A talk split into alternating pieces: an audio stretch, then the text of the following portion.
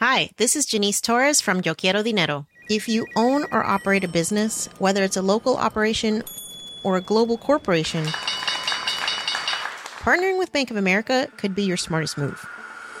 By teaming with Bank of America, you'll enjoy exclusive digital tools, award winning insights, and business solutions so powerful you'll make every move matter.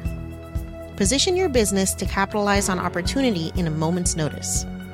Visit bankofamerica.com slash banking for business to learn more. What would you like the power to do? Bank of America NA, copyright 2024.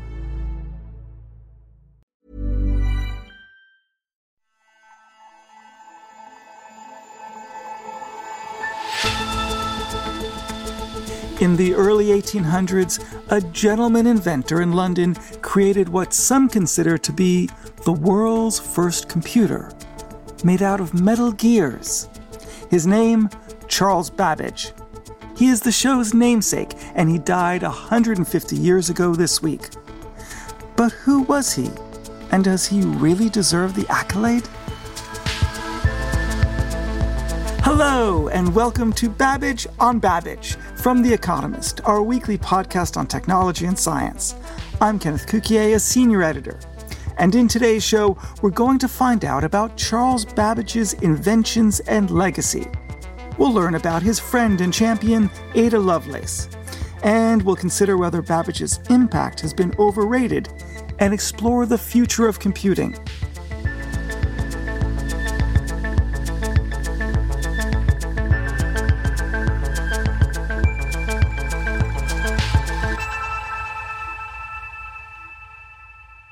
The Babbage story is incredible and offers important lessons to all innovators today.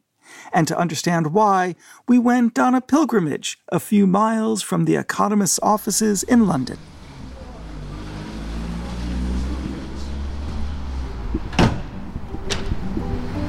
Excuse us, we're looking for a quiet place to record. this was quiet.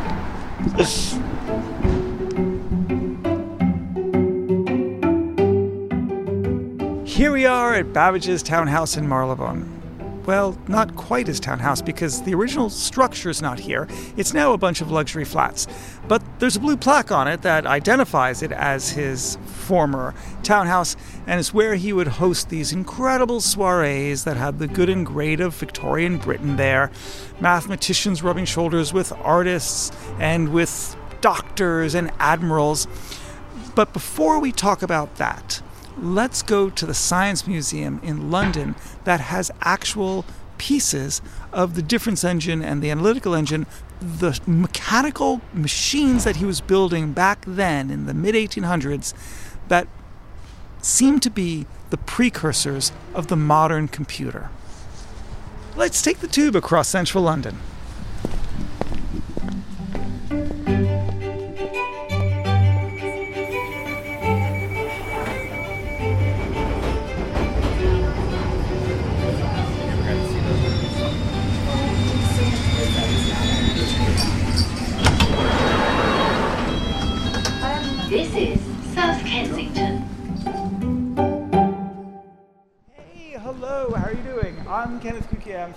Our guide at the Science Museum was Dr. Rachel Boone. And I'm a curator of computing at the Science Museum in London. And if today's show is a Babbage pilgrimage, we met her in front of the very holiest of relics. What are we looking at? Well, we're looking at the only surviving part of Charles Babbage's difference engine number one. I'm looking at a lot of gears made out of what looks to be brass, and it doesn't seem to, and numbers on the side, a cog and a hand crank. It looks really very much like the 19th century, mid 19th century. And I do wonder if this was before, you know, advanced manufacturing, if all of these gears were actually made by hand. Hand, they wouldn't have been pressed. Were they fine tooled by individuals in a factory? Yeah, so we're actually looking at one of the most celebrated icons in the prehistory of computing.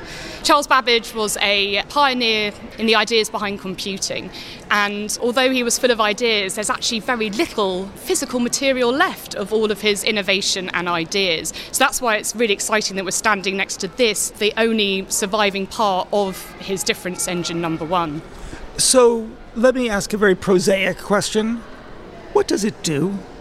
So, in 1821, Charles Babbage was looking through tables of mathematical equations and polynomials, and he was looking through these tables with his friend Herschel, who's a famed astronomer, and he just kept on finding loads of errors and mistakes. And this was a endemic problem in that period where tables of equations were really important to engineers, to mathematicians, even within financial services, and there were just loads of errors. And those errors were coming out of the fact that computers at that time were people. So Babbage saw that as a real problem and decided that he wanted to come up with a mechanical solution to print these tables and remove all of the human error. Having seen this surviving part of Babbage's difference engine number one, Dr. Boone then took us upstairs to see something even more impressive. Looks really interesting. What is this? So, this is the difference engine number two, which was a much more simplified design to his difference engine number one and did require less parts and was more efficient. Based on Charles Babbage's designs and never built in his lifetime, the Science Museum spent a long time building this machine, which really proved that if it had been built, it would have been successful. This is incredible. It's a giant and intricate machine made of steel and brass cogs and gears. There are around 15 vertical rods holding scores of discs that have numbers on them, 0 to 9. It's like a piece of workout equipment for robots. The difference engine number one was only a part of the machine, but here, the difference engine number two is the fully built machine.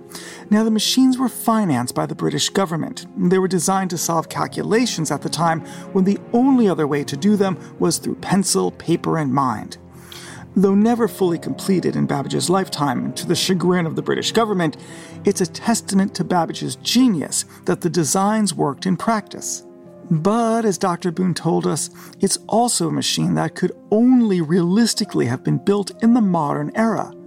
There are just so many precisely tooled parts. Yeah, so at the time when Babbage was designing his machines and Joseph Clement and other engineers were trying to bring them into reality, really was at that turning point between artisan engineering practice and mass production. So it kind of fell in the middle, and that's where a lot of the money and the time went into trying to make these pieces as precise as possible. The person who oversaw the construction of the difference engine number two is Doron Swade, a museum curator and author.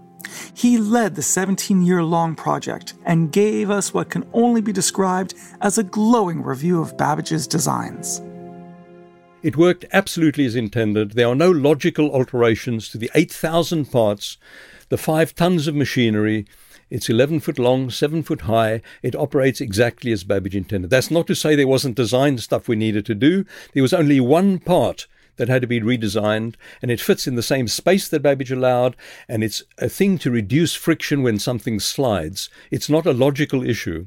In logical terms, the machine worked exactly as Babbage had intended. There's something almost Da Vinci esque about this visionary designs waiting for technology to catch up with them.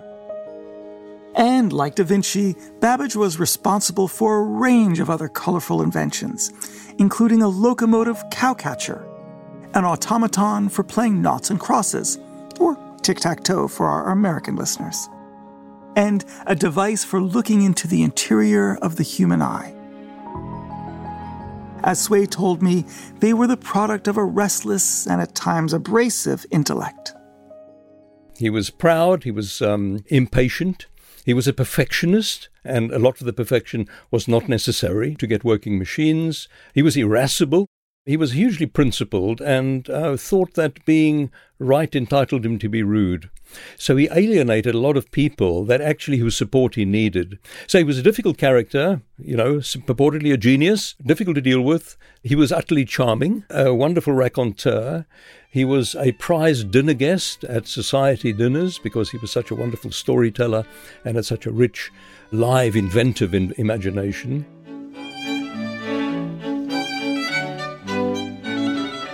At just such a soiree, Babbage met Ada Lovelace, a precocious young mathematician and writer, then in her late teens. Lovelace had quite a pedigree. She was the daughter of the poet Lord Byron, mad, bad, and dangerous to know, who had died when she was eight, and had been brought up largely by her mother, the mathematician Lady Byron.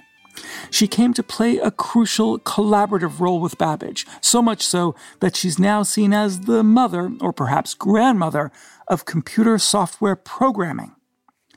I asked Professor Patricia Fara, a historian of science at Cambridge University and an expert on Lovelace, to explain how these two unlikely colleagues came together. Ada Lovelace, from a very young age, was forced to study maths and scientific subjects, but she did seem to have naturally uh, quite a high aptitude for them. And she became very interested in mathematics. And she was a very independent minded young woman. And she definitely didn't want to conform to how Victorian young women should behave. So Babbage must have noticed that she, unlike all the other guests, got it.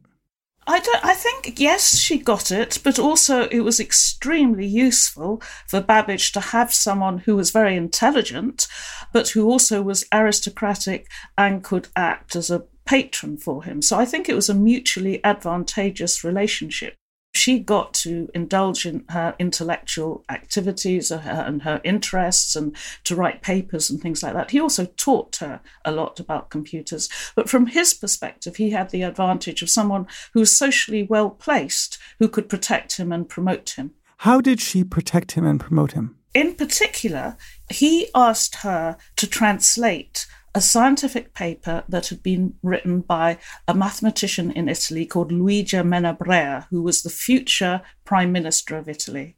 And Babbage had been to Italy and he talked about his inventions, and Menabrea had written a paper. Babbage asked Lovelace to translate this paper. Now, it's unclear whether he really needed it to be translated or whether he was gratifying her pride by giving her something intellectual to do. But the notable result of that was not only that she translated the paper, but also she provided a very, very long introductory commentary. And it's in that commentary that she is said to have written the first computer program. Now, in that paper, she often refers to the idea that she believes, as the humble translator, that there's an element to the machine that's being built that the designer himself is not fully aware of. She's, in effect, criticizing Babbage. Tell me more about this. Well, she was a very visionary young woman, and I think rather more than Babbage, she envisaged the exciting possibilities that a computer might possibly open up. So she imagined that a computer might be able to write music or to write poetry. Whereas Babbage was very much concerned with churning out numbers. He was very interested in statistics. He was fascinated by logarithm tables. And from his point of view, he wanted a machine that would generate lots and lots and lots of tables without any numerical errors in them. So they had slightly different interests, slightly different vantage points about the possibilities that a computer held out. The design that best captures this collaboration between Lovelace and Babbage is also the one that earned them a place in the Computing Hall of Fame the analytical engine.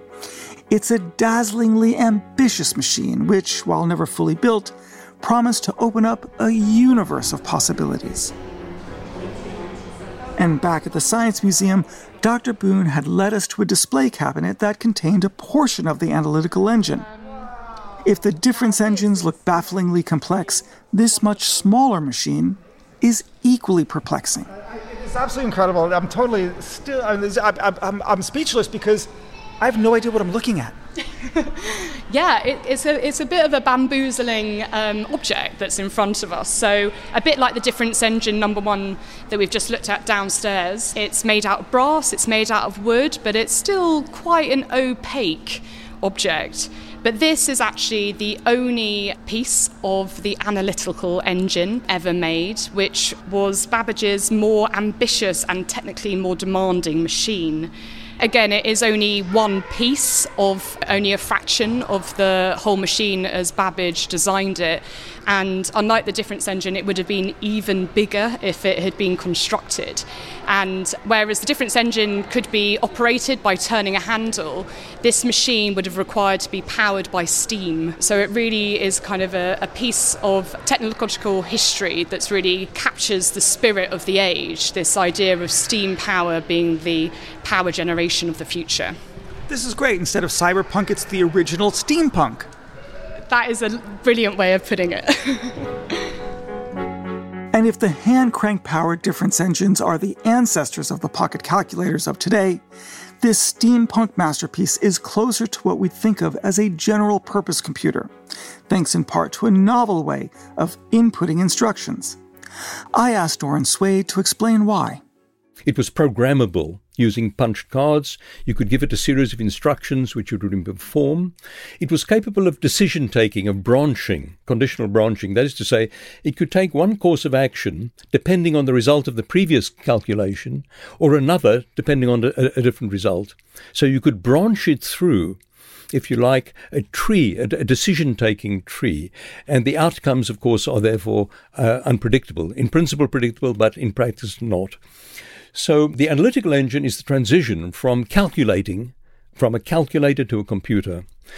What's astonishing about the analytical engine these are huge machines. Uh, these are monstrous machines. In logical complexity and physical size, they were unprecedented. An entry level analytical engine would consist of an estimated 50,000 parts and weighed over 10 tons. These are huge, huge machines. What's extraordinary about the analytical engine is that it incorporates almost every logical principle of a modern digital electronic computer, which is utterly phenomenal because the medium that Babbage was working in was, of course, mechanics, cogs, levers, ratchets, clutches, all sorts of things, springs. So the scale is, is monumental. The, the, the logical conception is monumental because it incorporates most of the modern principles. Its internal architecture reflects the internal architecture that has dominated electronic computing since 1945, the von Neumann architecture.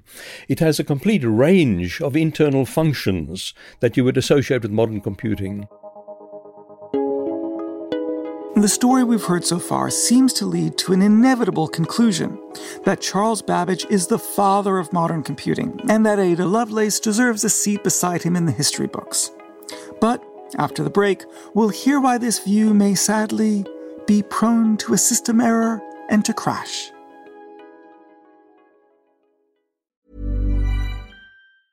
Hi, this is Janice Torres from Yo Quiero Dinero.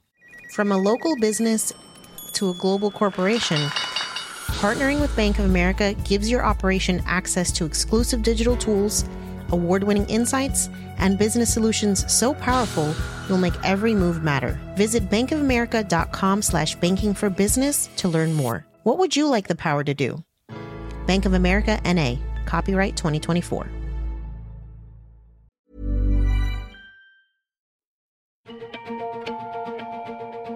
Computers are everywhere today, and Charles Babbage invented a machine to compute numbers in the 19th century.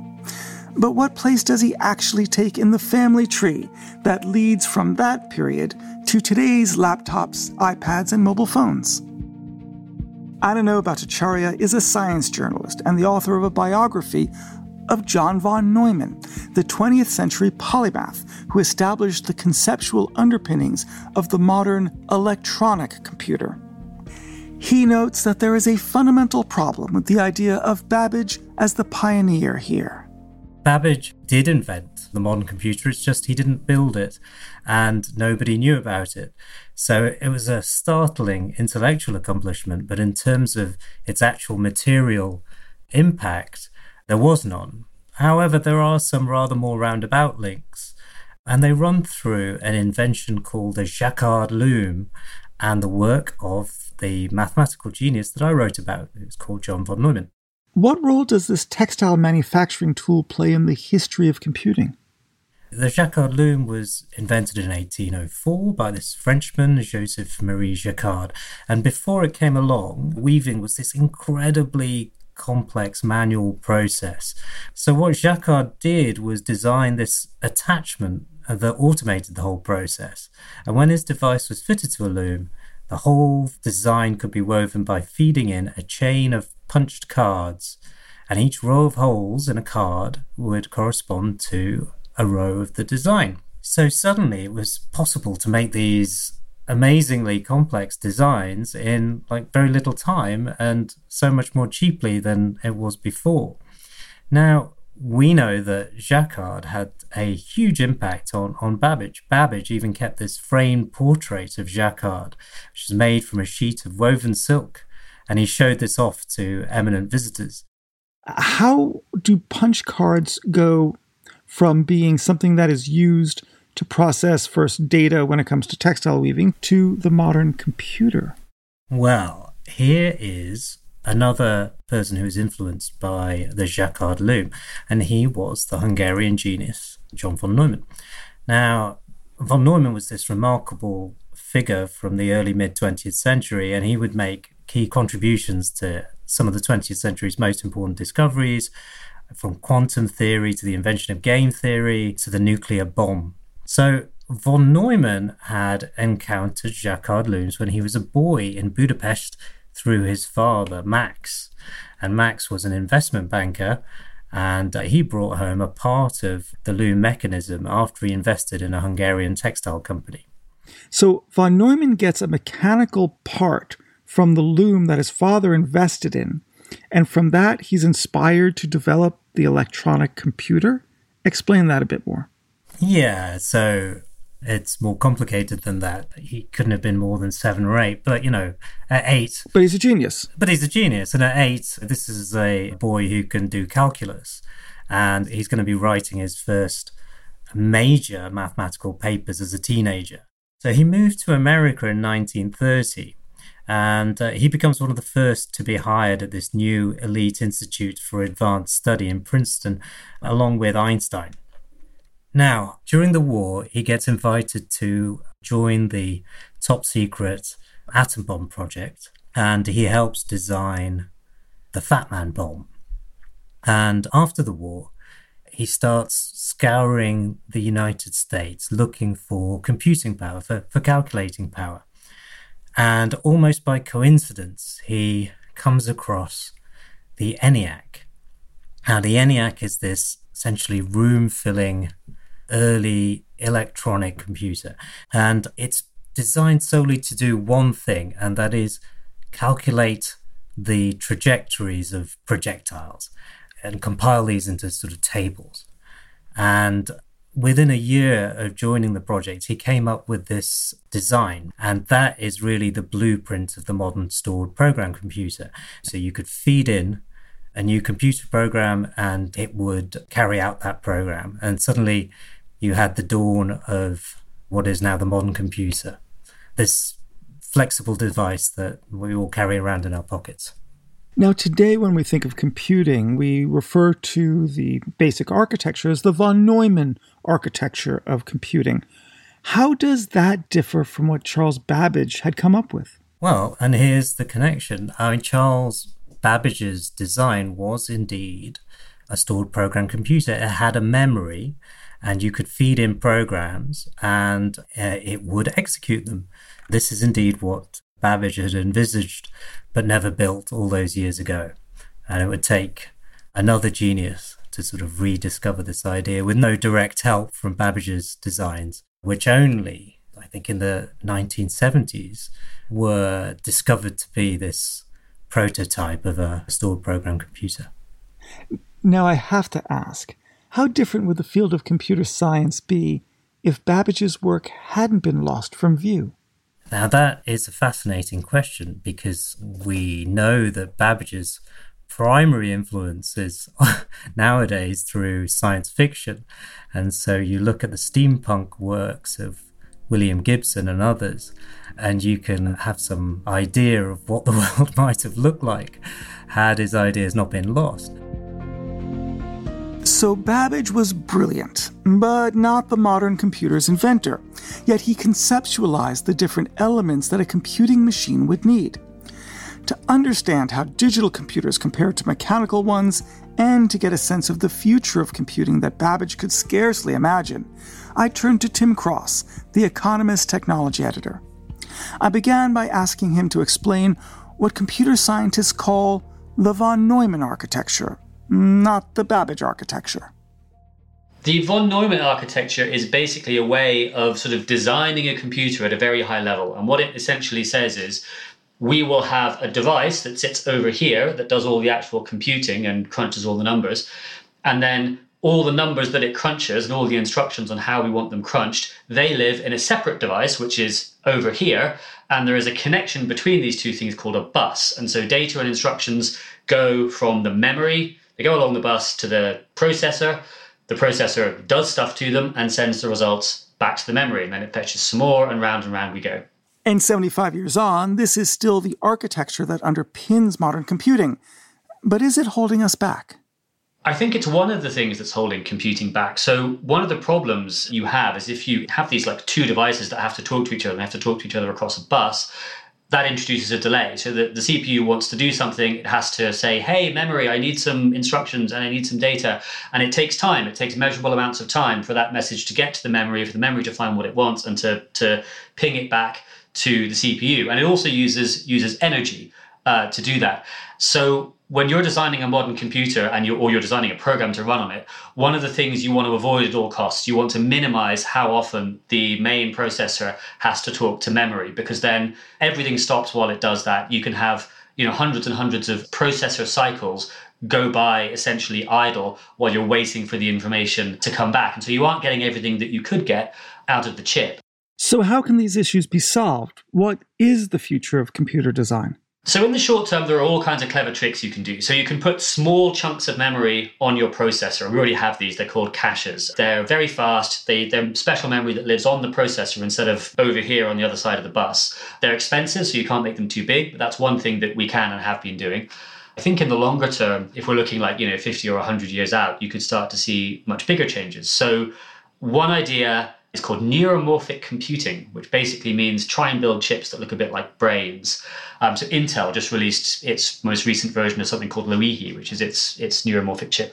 And one of the things that a lot of these chips have in common is they split the computing up, as it were, into a bunch of little silicon devices that behave a bit like biological neurons do. And very often, those devices have a little bit of memory like attached right to them. You kind of mix the memory and computing stuff together. You do the the computing in memory, or you have your memory right next to your compute and so on. Another thing that we might see is again sort of other ways to kind of avoid the problem and get speed ups from elsewhere. So the the, the sort of biggest looming change in, in computing, I think, is probably quantum computing. And that uses the sort of weirdness of quantum mechanics to let you do all kinds of maths that you couldn't do on a non-quantum computer very very quickly so you don't necessarily get around any of these problems but you you um, improve your machine's abilities uh, in other ways now what kind of applications will these new sorts of computers be used for I mean, the inspiration for these things is the brain, right, which does not work like a von Neumann computer.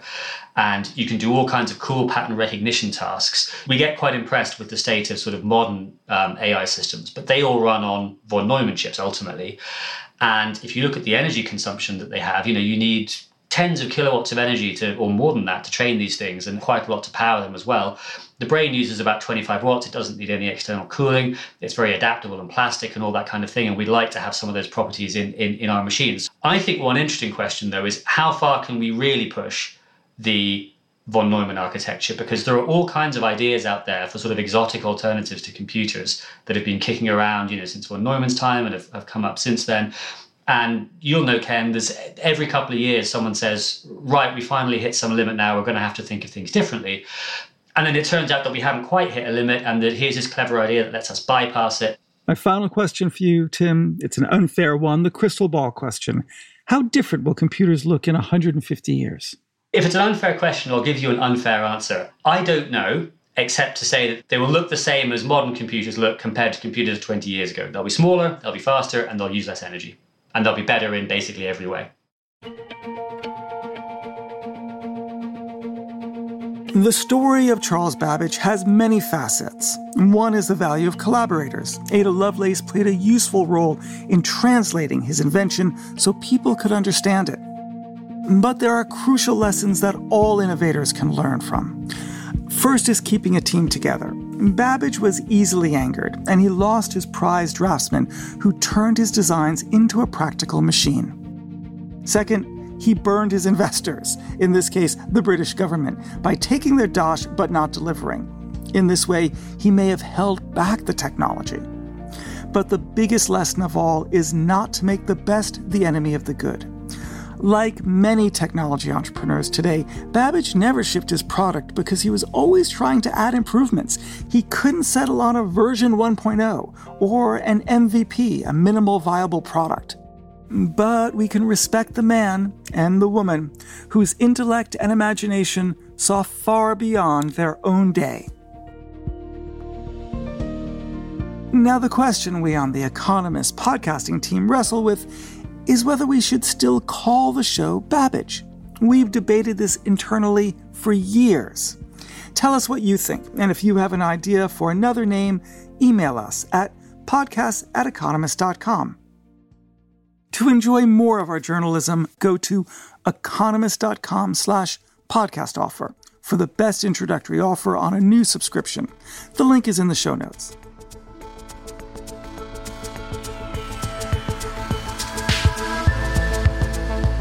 Thank you for listening to Babbage. And special thanks to our contributors today Tim Cross, Ananyo Bhattacharya, Doron Swade, Patricia Fara, and Rachel Boone. The producers are Pete Naughton, Jason Hoskin, and Abisoye Oshindairo. The sound engineer is Nico Rofast, and the executive producer is Sandra Shmueli.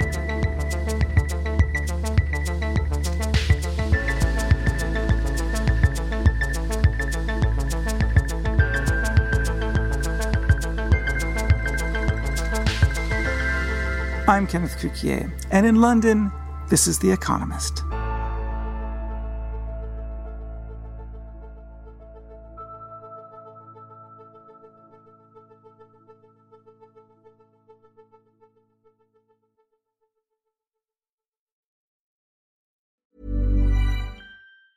Hi, this is Janice Torres from Yo Quiero Dinero. If you own or operate a business, whether it's a local operation or a global corporation, partnering with Bank of America could be your smartest move.